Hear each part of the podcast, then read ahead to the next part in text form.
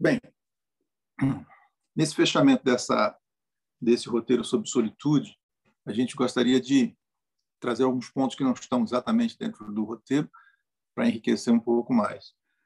Mas é interessante ver que, como praticamente todas as disciplinas espirituais, é, é, a solitude também é praticada no mundo em geral, né? Boa parte das, das disciplinas espirituais é, são poucas delas que não que não que não tenham uma, uma, uma prática em outras religiões, em outras culturas. A solitude também é, é se você der um, der, um, der um Google ou mesmo procurar isso no YouTube, por exemplo, você é capaz de achar pessoas que você nunca imaginava sugerindo que você tenha solitude, o tipo de pessoa, uh, uh, passando algumas ideias sobre como, como é importante a solitude. Aí já vai e passa para poder da solitude, falando que você vai ter alguns poderes especiais se você fizer solitude. Então já vai para uma coisa mais estranha ao Evangelho. Mas o que nós colocamos interessante é que todas as nossas disciplinas têm uma característica totalmente diferente das disciplinas que são colocadas e que são paralelas, né, às nossas, têm às vezes o mesmo nome, às vezes as mesmas ideias, é que para essas pessoas que, que buscam essas disciplinas, as disciplinas são procuradas em si, elas são procuradas separadamente.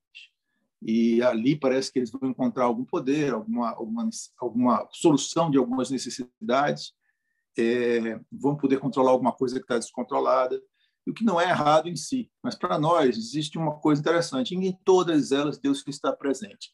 Então há, há, há, há uma incoerência né, que a gente percebe na própria, na própria disciplina da solitude. É que quando você diz assim, olha, a solitude é para você ficar, buscar a solidão é, voluntariamente, estar afastado das coisas. É, só que aí o que acontece? Deus está presente.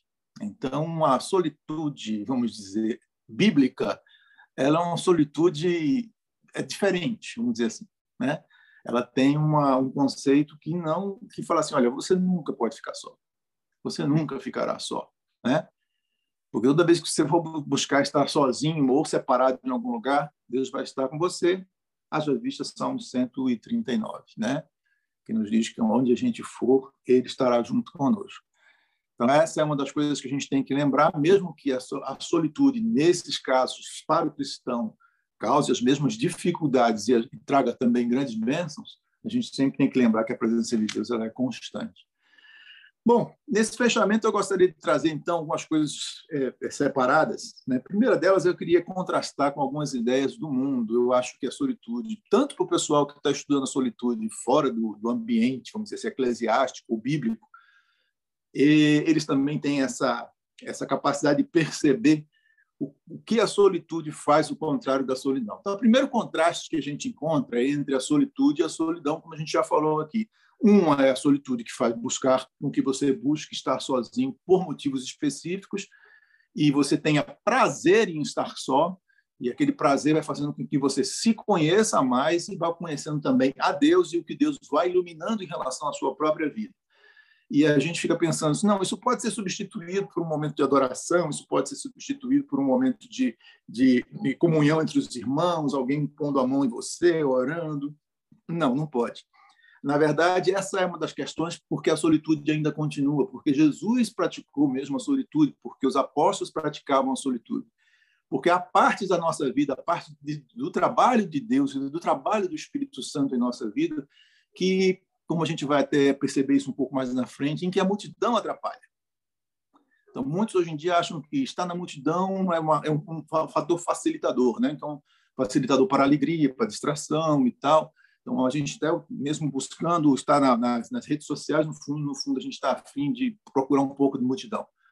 E aquilo aí nos dá aquela sensação de fazermos parte de um, de um grupo, né? De, quando você ouve opiniões parecidas com as suas e você vai lá e dá um like, no fundo, no fundo, você está criando uma, uma, um ambiente confortável para você, né? Só que a solidão, a solidão e a sua solitude nesse sentido, ela não é isso, né? Então, é, a solidão, então, contrasta primeiramente com a, sua, a solitude, contrasta primeiramente com a solidão. A solidão de ficar só, de ficar deprimido, de ser, ser alijado, em que você é levado a, a perceber que você não, não faz parte organicamente de um grupo, mas por algum motivo você é um ser separado. Né? E aquilo, muitas vezes, para muitas pessoas, causa, causa um grande problema.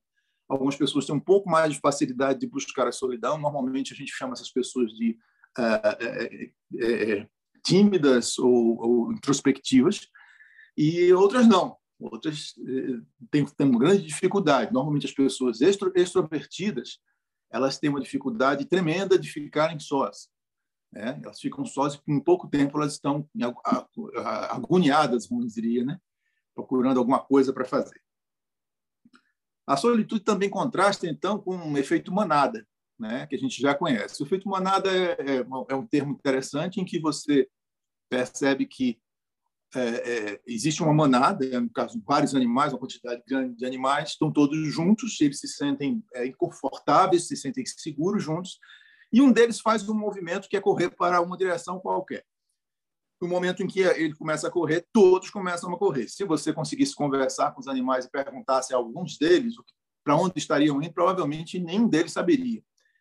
Eles não sabem onde estão, para onde estão indo, é, mas mesmo assim eles correm, porque eles perceberam que o grupo que dá segurança para eles foram naquela direção e eles vão junto com aquela, aquele grupo, mesmo que for para cair dentro de um abismo, e se você, se você procurar a sensação que eles estão sentindo na hora que eles estão correndo, eles estão se sentindo muito bem, porque eles estão seguros.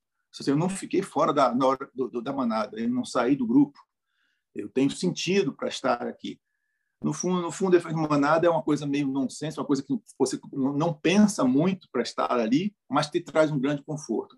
Então, é muito comum, e a gente tem visto isso dentro do, da, da, das mídias, a gente, as mídias sociais, só, na minha opinião, só fizeram mostrar o que o ser humano realmente é. Então, a gente está percebendo, todos os dias a gente vê as manadas dentro das mídias sociais correndo para um lado, correndo para o outro, umas apavoradas, outras tacando pedra, outras criando é, é, narrativas. Então, a gente vê isso acontecendo. Por quê? Porque isso traz conforto ao coração das pessoas. A gente olhando pessoalmente, a gente percebe isso. Só que a solitude ela faz com que a gente pare, pense em relação às atitudes que a gente toma. Né? e a gente perceba que ó, a, tudo que a gente vai fazer, a responsabilidade realmente é nossa. Como a gente para de ter conforto no que as outras pessoas estão fazendo e a gente vai, vai, vai lidar com as pessoas agora de uma, de uma perspectiva completamente nova, o efeito manada não nos atinge. Então, é muito interessante você ver as pessoas saindo correndo e você perguntar o que é está acontecendo, né? E, normalmente, quem para e, e, e tem uma mais tranquilidade em relação aos efeitos manada são pessoas que têm uma vida de solitude. Outra, outro contraste interessante da solitude é com as pessoas que não conseguem ficar só. A gente falou um pouco disso dentro do, do roteiro. E não conseguir ficar só é uma coisa bem complicada, porque você gera na pessoa uma série de necessidades, ela, ela gera para ela mesma uma série de necessidades que ela realmente não tem. É, então, ela vai ficando com, com, com dificuldade de, de lidar consigo mesmo, com, com dificuldade de curtir estar sozinha. Normalmente, a pessoa que fica bem só é a pessoa que está bem consigo mesmo. Né? Ela se conhece, curte ficar consigo, às vezes ficar em seus próprios pensamentos. Isso, claro, que tem um ponto, um ponto em que isso aí pode se tornar algo doentio, né? em que as pessoas vão e não conseguem mais voltar. É esse equilíbrio que a gente é, tem, tem que procurar mas essa é uma essa é uma, uma, uma um contraste que a, que a, solitude tem a solitude então nos ensina a estar é, sós nos sentindo bem conosco mesmo mesmo que a gente descubra coisas ruins. A, a, a, solitude não é algo confortável o tempo todo. Ela passa principalmente por fases de muita coragem. Coragem de enfrentar a nós mesmos e enfrentar isso com, com, com aval e vamos dizer assim com referencial de Deus. Isso causa em nós uma dificuldade grande muitas vezes e a gente vai se sentir mal, vai vai vai vai se abater e é como que a gente viu na história do próprio Jacó, né, quando ele o, o anjo perguntou no meio da solitude dele qual é o seu nome e a dificuldade que ele teve de dizer o nome, obviamente ali já estava tinham passado anos, mas ali era como se ele tivesse regurgitando aquilo dali não aguentando mais, falando, eu sou isso. Né? Então, muitas vezes a gente vai ser levado por Deus em lutas com Deus, em algum momento ele perguntar qual é o seu nome, e a gente vai ter que dizer isso. E a, mas isso vai nos levar depois, a mesmo que a gente fique mancando para o resto da vida, a ter uma vida bem mais tranquila. Se você for ver o que aconteceu lá com o próprio Jacó, ele saiu depois tranquilamente andando com os meninos. Até o irmão dele perguntou: Mãe, vem conosco, monta aqui nos cavalos para a gente ir. E tal. Ele falou: Não, não, não, eu vou a pé, devagarzinho, junto com as crianças. O coração dele tinha mudado, já não era aquele cara correndo atrás de sucesso. Era um cara que sabia lidar é, com a realidade da vida e com a realidade dele mesmo. Mesmo porque ele estava mancando para nunca mais esquecer disso, né? Outra, outro contraste interessante da solitude é com o pensamento real. Muitas pessoas acham que estão pensando. Não é, não é tão complicado de entender que praticamente todas as civilizações a gente tem a figura do filósofo. O filósofo é aquela pessoa que ensina as outras a pensarem. Então a gente tem pessoas que pensam mal, né?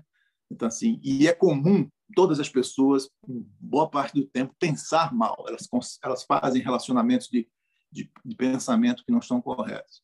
Acreditam em fantasias, acreditam em certas narrativas, não conferem certas coisas, fazem relações de causa e efeito que não estão não estão sendo ditas, não é aquilo. Muitas vezes colocam a própria vida em cima desse tipo de coisa.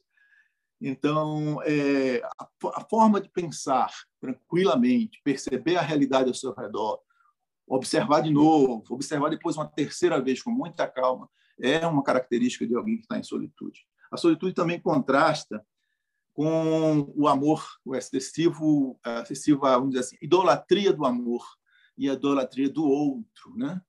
Essas duas coisas andam um pouco juntas, né? A gente tem aquele aquele famoso romantismo que foi um, um, uma forma de amor que foi colocada é, no passado na cabeça das pessoas e as pessoas foram contaminadas por isso. Então, é como se dissesse assim, é uma, era uma ideia que não existia. Assim, se você encontrar uma pessoa que, que seja o amor da sua vida, você encontrou a solução, o motivo de você viver. Essa é uma grande bobagem, isso entra muito na cabeça dos jovens. Hoje em dia, isso não deixou de existir, por sinal, está até mais, vamos dizer assim, está, está um pouco mais superficial, mas ainda existe. Faz com que as pessoas, então, busquem no amor ou na pessoa amada é, e coloquem nela uma, uma, uma, expectativa que as pessoas não são, não são capazes de, de, de resolver. E isso tem muito a ver com a solitude, porque se você não tem capacidade de ter solidão sozinho, de lidar consigo mesmo sozinho, ou estar na solidão, você vai criando uma, vamos dizer, uma agonia, uma, uma sensação ruim que leva você a procurar acabar com aquela solidão. E acabar com aquela solidão começa com você encontrar uma pessoa que, que, vamos dizer assim, suporte estar com você o resto da vida e preenchendo cada um dos momentos, né? E essa, essa é uma das grandes dificuldades. Aí fica até mesmo uma, um conselho aos jovens, aqueles que vão pretender casar. Esse é um, esse é um dos motivos. Esse não é um dos motivos para você casar. Se você sente solidão ou sente dificuldade em ter solitude, é provável que isso vá atrapalhar no momento que você tome a decisão em relação ao casamento. Então, procure pessoas, procure ser uma pessoa que tenha solitude, que seja capaz de ficar sozinha, estar bem consigo mesmo, para poder você contribuir dentro do relacionamento. E procure pessoas que tenham solitude, né, para que elas possam também é, é, viver a vida delas mais tranquila, sem jogar em cima de você uma responsabilidade que você nunca vai conseguir suprir. É, eu vi essa semana um, um anúnciozinho assim, de, de, jocoso, de brincadeira, em que dizia assim: você se você escolher uma pessoa que tem porte de arma, é, você já já já, já para casar, né? Você já está escolhendo uma pessoa que já fez um teste de, antecedentes criminais e já fez um teste psicológico e já sabe viver em pressão. As três coisas você já ganhou. É, é, é o que a gente na hora que vai escolher as pessoas que estão ao nosso redor, né? Que a gente aprenda isso. Quando a pessoa precisa demais da outra, da presença da outra e não sabe ficar sozinho, é, acende sempre a luz vermelha, tá? É uma das coisas que a gente tem que aprender. Bom, outra, outra coisa que a solitude contrasta é com a falta de inteligência emocional. Inteligência emocional é uma coisa interessante. É, em, em poucas palavras, é você ser capaz de se observar quase que de fora, de longe, a metros de distância, como você reage é, emocionalmente às coisas que acontecem ao seu redor. Então, muita gente não consegue perceber. Tem gente que entra dentro de um parafuso emocional e começa a fazer as coisas, e às vezes alguém bate e fala assim: olha, presta atenção no que você está fazendo, e a pessoa não consegue sair daquela, daquele personagem, vamos dizer assim. Quem tem inteligência emocional consegue observar-se a si mesmo e perceber o que emocionalmente aquilo está afetando ela e como aquilo ali é ruim ou como aquilo ali é bom, né? E ela consegue fazer os filtros em relação às coisas da vida. Muitos que não têm solitude passam por essa dificuldade, passam a ter essa essa essa essa, essa limitação. É, e finalmente eu, a solitude também contrasta com a capacidade de escolher, escolher as coisas, tá? Gente já falou um pouco delas, mas principalmente se você é empreendedor, se você trabalha com é, com decisões no dia a dia que tem a ver com, com pessoas, que tem a ver para onde ir. Se você não tem a capacidade de parar e pensar e começar a decidir em relação às informações que lhe aparecem de maneira muito muito rápida, às vezes emocional, é, você pode gerar grandes prejuízos para você e para os outros, né? Então, assim, parar e pensar e ter, e ter uma, uma, uma, um local na sua vida, na sua mente, em que você pare e tire as influências maiores e tome corretamente as decisões, é um bom, é um bom começo. Bom, esses são os contrastes que a gente tem, então, em relação à solitude. Eu queria colocar agora um preconceito que existe em relação à solitude. Muita gente, hoje em dia, principalmente, considera que uma pessoa que está só, ou que ela está tira tempo para ficar só, ela não tem uma saúde muito boa. Ela pode ser até uma pessoa, né? Se você perguntar assim, ah, um cara que brinca com todo mundo e o cara que tá ah, vai para o parque da, da, cidade descansar ali é, quietinho na dele. Qual dos dois tem mais possibilidade de ser um, um serial killer? Né? Provavelmente você vai dizer, ah, é o cara que vai para para o, o, o, parque, né, que fica lá sozinho, só pensando nas coisas dele, não se relaciona com ninguém, não tem uma vida saudável. Muita gente faz essa correlação rápida. Obviamente não existe não existe aí nenhum estereótipo nem para um lado nem para o outro. Eu pelo menos não acredito. E pelas pessoas que eu procurei não tem essa não existe essa correlação. Mas isso passa essa ideia muitas vezes e gera esse preconceito. É por que temos a necessidade de estar sempre socializando e por isso e por estar socializando a gente se sente tão bem e tão feliz, né? Porque é bom, é bom se socializar faz parte da nossa vida. Aliás, é a, finalidade, a finalidade última, onde a gente tem a missão mesmo de, de, de vida, né? É estar com as pessoas, somos seres sociais. Mas é, porque porque os mais reservados são considerados sempre os mais problemáticos, né? E aí a gente pode fazer uma, ah, mas alguns são realmente tal. Eu, eu, eu, eu tenho uma, uma, uma, frase do Tillich que diz que é, e pensar é conhecer o seu mundo interno.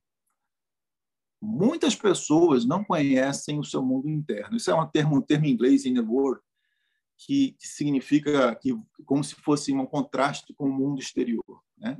em que você anda, como se estivesse como se tivesse uma, uma cidade ou uma casa fosse sua, mas interior onde só você consegue entrar. Né? E muitas pessoas têm uma dificuldade. Se, eu perguntar para algumas pessoas assim, olha, você conhece seu mundo interno, a pessoa? Eu tenho isso. Né? Tem gente que passa tanto tempo de festa em festa, de atividade em atividade, em procurar a opinião dos outros, sempre se guiando, não para para pensar em si mesmo. Né? A opinião dela em relação a ela mesma é sempre um reflexo do que os outros pensam. Isso acaba gerando para ela uma, assim, uma superficialidade em relação a, ao que ela realmente é. Né? Então, é, a gente tem que, que, imaginar isso. Né? Eu pergunto para vocês quantas vezes você entrou no seu mundo interior. Né? Essa semana, quantas vezes você entrou? Quantas vezes você esteve lá dentro? Né? Revendo as salas. Se eu pedisse para alguém fechar os olhos agora, ou para todo mundo fechar os olhos e perguntar, é, imagine agora que você está entrando no seu mundo interior. Você entra no mundo interior e aquele mundo interior para você é uma casa. Como é que está essa casa? Ela está limpa, arrumada, ela está com todos os, os cômodos é, iluminados, sem poeira, todos os eletrodomésticos estão funcionais, é, talvez alguns de vocês encontrem aquilo ali, se você fizer aquilo ali sinceramente, né, vamos dizer assim, uma forma de terapia, você vai encontrar aquilo ali bagunçado, vai encontrar coisas que você nem imagina, talvez você nem conheça essa casa, alguns não conhecem essa casa, você não sabia que eu tinha essa casa. Pois é, essa casa é seu mundo interior. Pois é, visite. A recomendação que a gente fala é que visite seu mundo interior. E a gente tem um exemplo muito grande para fazer isso: o próprio Jesus Cristo.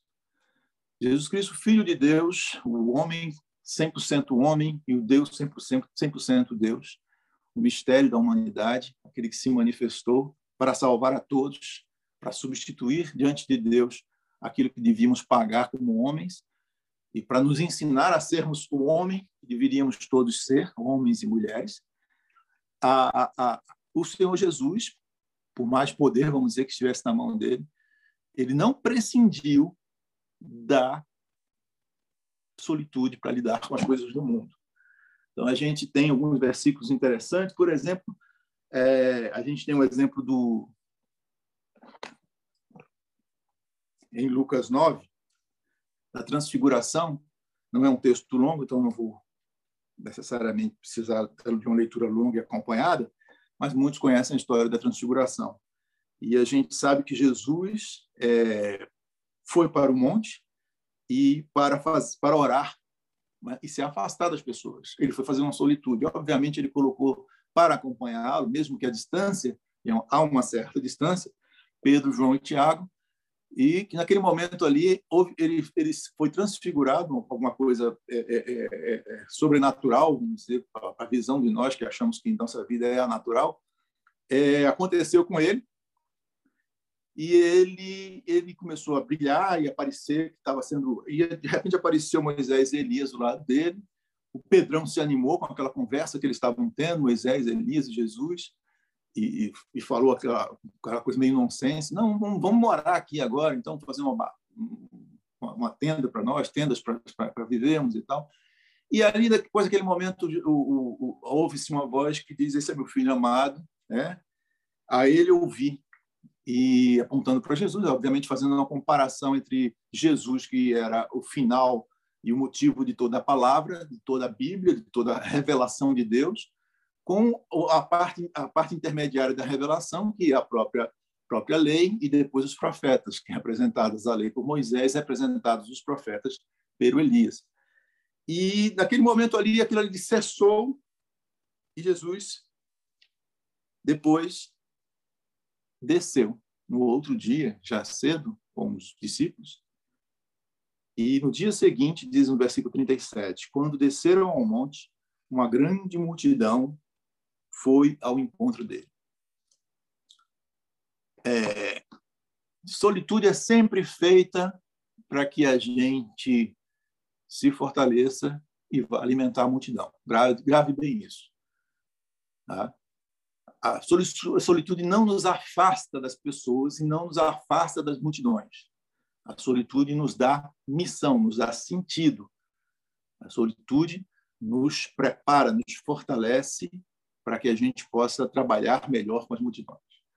Outro exemplo que a gente tem bastante interessante, também está lá em Lucas 5. Esse é um, um, um texto bíblico super interessante, porque ele é o único texto que eu conheço que faz referência à solidão e à solitude ao mesmo tempo.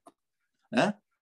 E aconteceu no começo do ministério de Jesus. E aí eu queria abrir com vocês, se vocês quiserem. É, é, é o texto é Lucas 5, de 12 a 18. Ele é uma, uma cura que aconteceu de Jesus a um,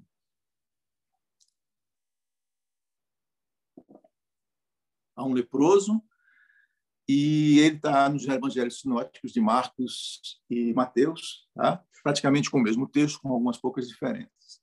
Eu vou ler aqui no Lucas, versículos, capítulo 5, versículos de 12 a 18. Falava, fala assim: Aconteceu que, estando ele numa das cidades, veio a presença de um homem coberto de lepra.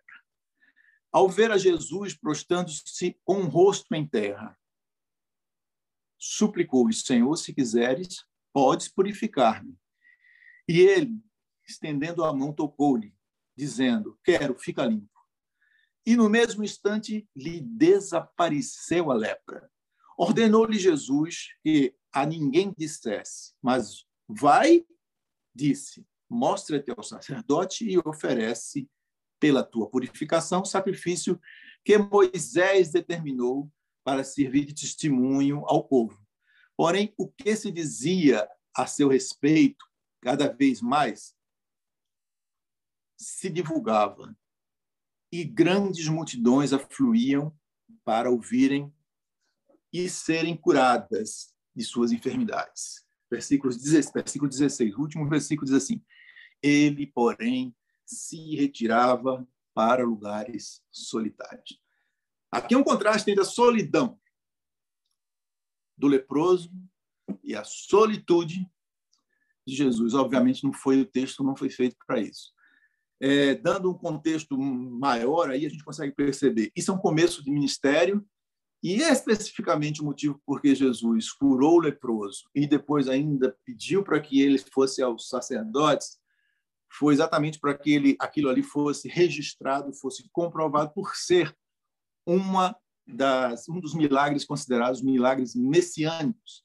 Né? Alguns colocam três, outros colocam quatro, mas os milagres messiânicos, um deles é a cura de um leproso, o outro a cura de, uma, de um, é, é, um endemoniado mudo e o outro de cego de nascença.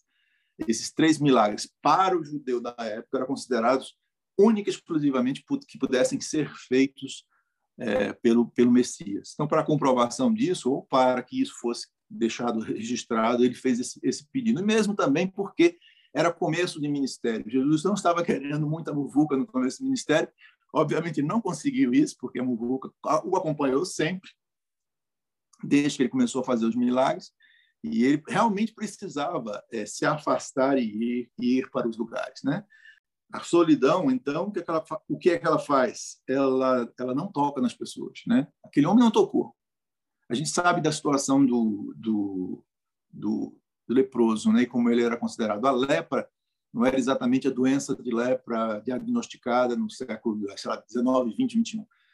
A lepra, para a forma deles pensarem, todo, todo tipo de doença de pele que era muito difícil de ser tratada, praticamente eles não conheciam tratamento nenhum e as pessoas eram afastadas. É, essa lepra que essa pessoa estava levando é, fazia com que ela ficasse longe a ponto de que toda vez que ela chegasse perto ela teria que gritar. É, é, não era leproso, imundo, né? Não era leproso nem contaminado, era imundo. A pessoa tinha que gritar para as outras pessoas para que as pessoas soubessem. E se você, se você chegasse a uma questão de 50 passos de uma de uma pessoa leprosa, a pessoa que não era leprosa tinha o direito de apedrejar.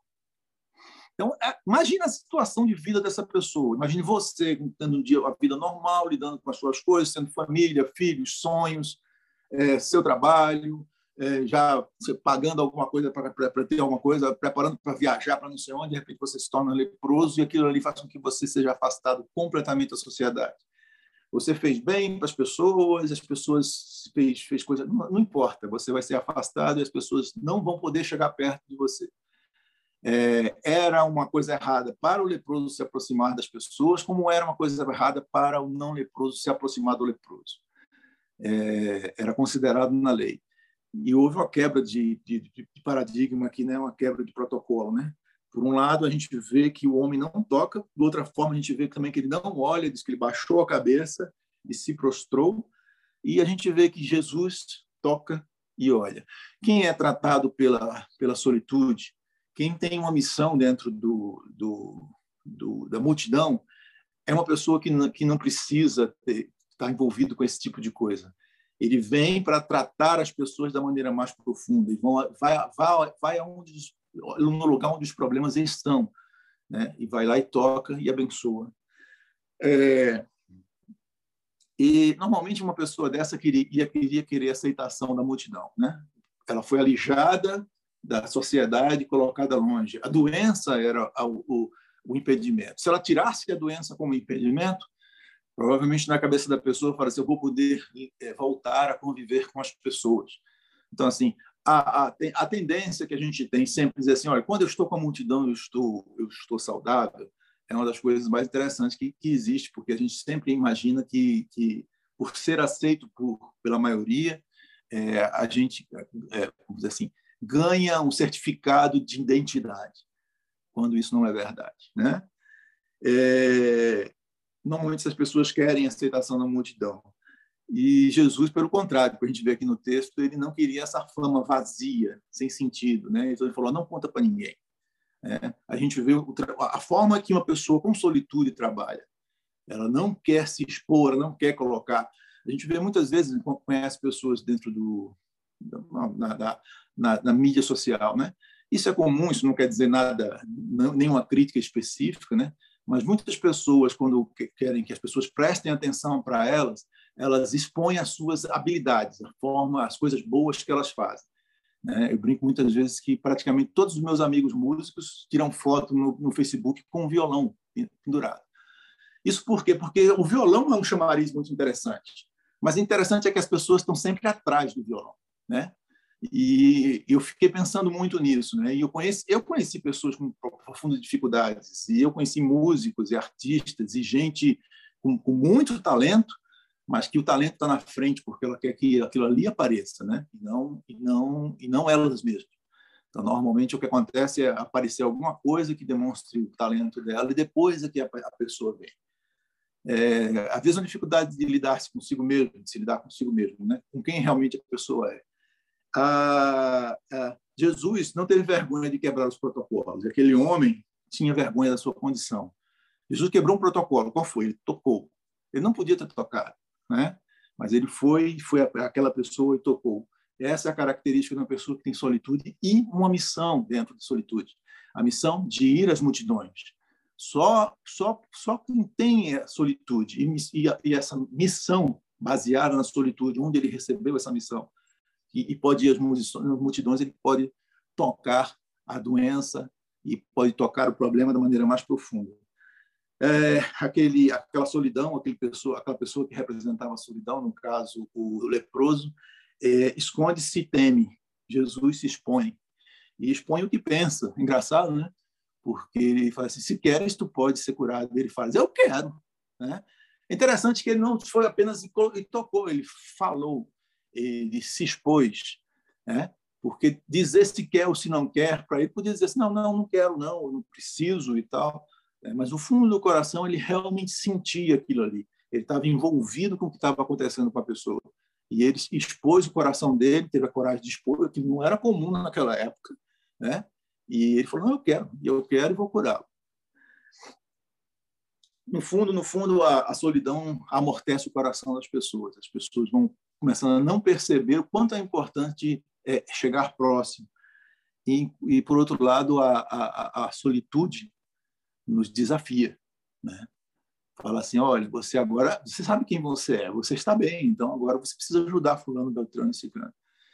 Então a gente tem uma, uma grande questão aí envolvida né, nesse texto, no contexto desse texto e no resultado desse texto. É, por que, que a multidão atrapalha? Por que, que Jesus, nesse caso, além da questão da, do, do, do, milagre messiânico, ele não queria que a multidão estivesse ali ao ponto de falar para que não, não contasse para as pessoas o que não aconteceu. Esse texto de Lucas não deixa claro, mas nos outros textos de Marcos e Mateus você, você percebe claramente que o, o, o, leproso deu com a língua nos dentes e passou para todo mundo aquela história. Aquela história foi, foi, foi espalhada. Por que, que a multidão atrapalha tanto a gente? Né? Primeiro, primeira coisa que a gente pode imaginar, né? a multidão ela gera em nós um conforto falso, no sentido de que se ela concordar com você e te aplaudir, você se sente bem, achando que está fazendo alguma coisa certa, e aquilo ali vai substituir exatamente todos os preceitos da palavra e a manifestação do Espírito Santo no seu coração, é, atrapalhando e muito as nossas vidas, né? A gente está falando aí de, de, de textos como é, seja a paz de Cristo árbitro dos vossos corações.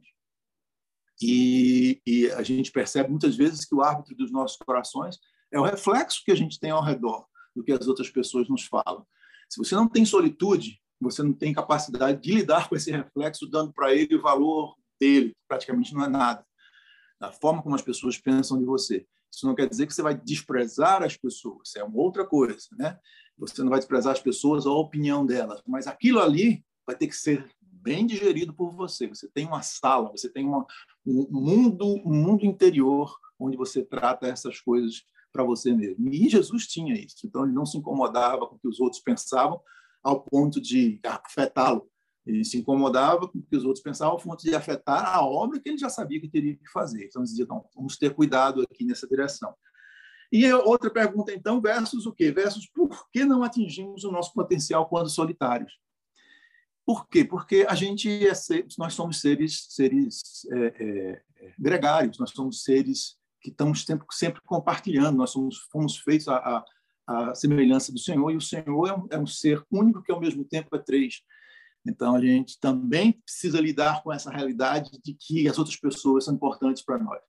Mas o interessante é que Jesus fazia o quê? Ele ficava com as pessoas, lidava com elas da melhor maneira possível, imaginável, sendo o cara que melhor fez isso, mas, por outro lado, ele, ele ia para a sua, a sua solitude para exatamente se alimentar melhor disso para exatamente buscar diante de Deus o melhor que ele tinha para trazer esse tipo de coisa para as outras pessoas. Existe aí, então, um equilíbrio entre a solidão e a comunhão, que seria interessante a gente observar, né? É, a busca de recursos interiores para passar para os outros, tá? E essa é uma das questões que eu acho que, que seria interessante levantar. E, por último, uma exortação. E dois erros que a gente costuma cometer, né? No fundo, no fundo, nós não queremos ser reconhecidos pelos problemas que temos, né? No sentido de que é, é, se a gente é, se expõe para outras pessoas demais, em grupos e tal, a gente acaba sendo sendo é, descoberto, né? E aquilo que nós somos, que não gostaríamos que aparecesse, acaba aparecendo mas também não queremos ser reconhecidos por algumas virtudes só aparentes, né?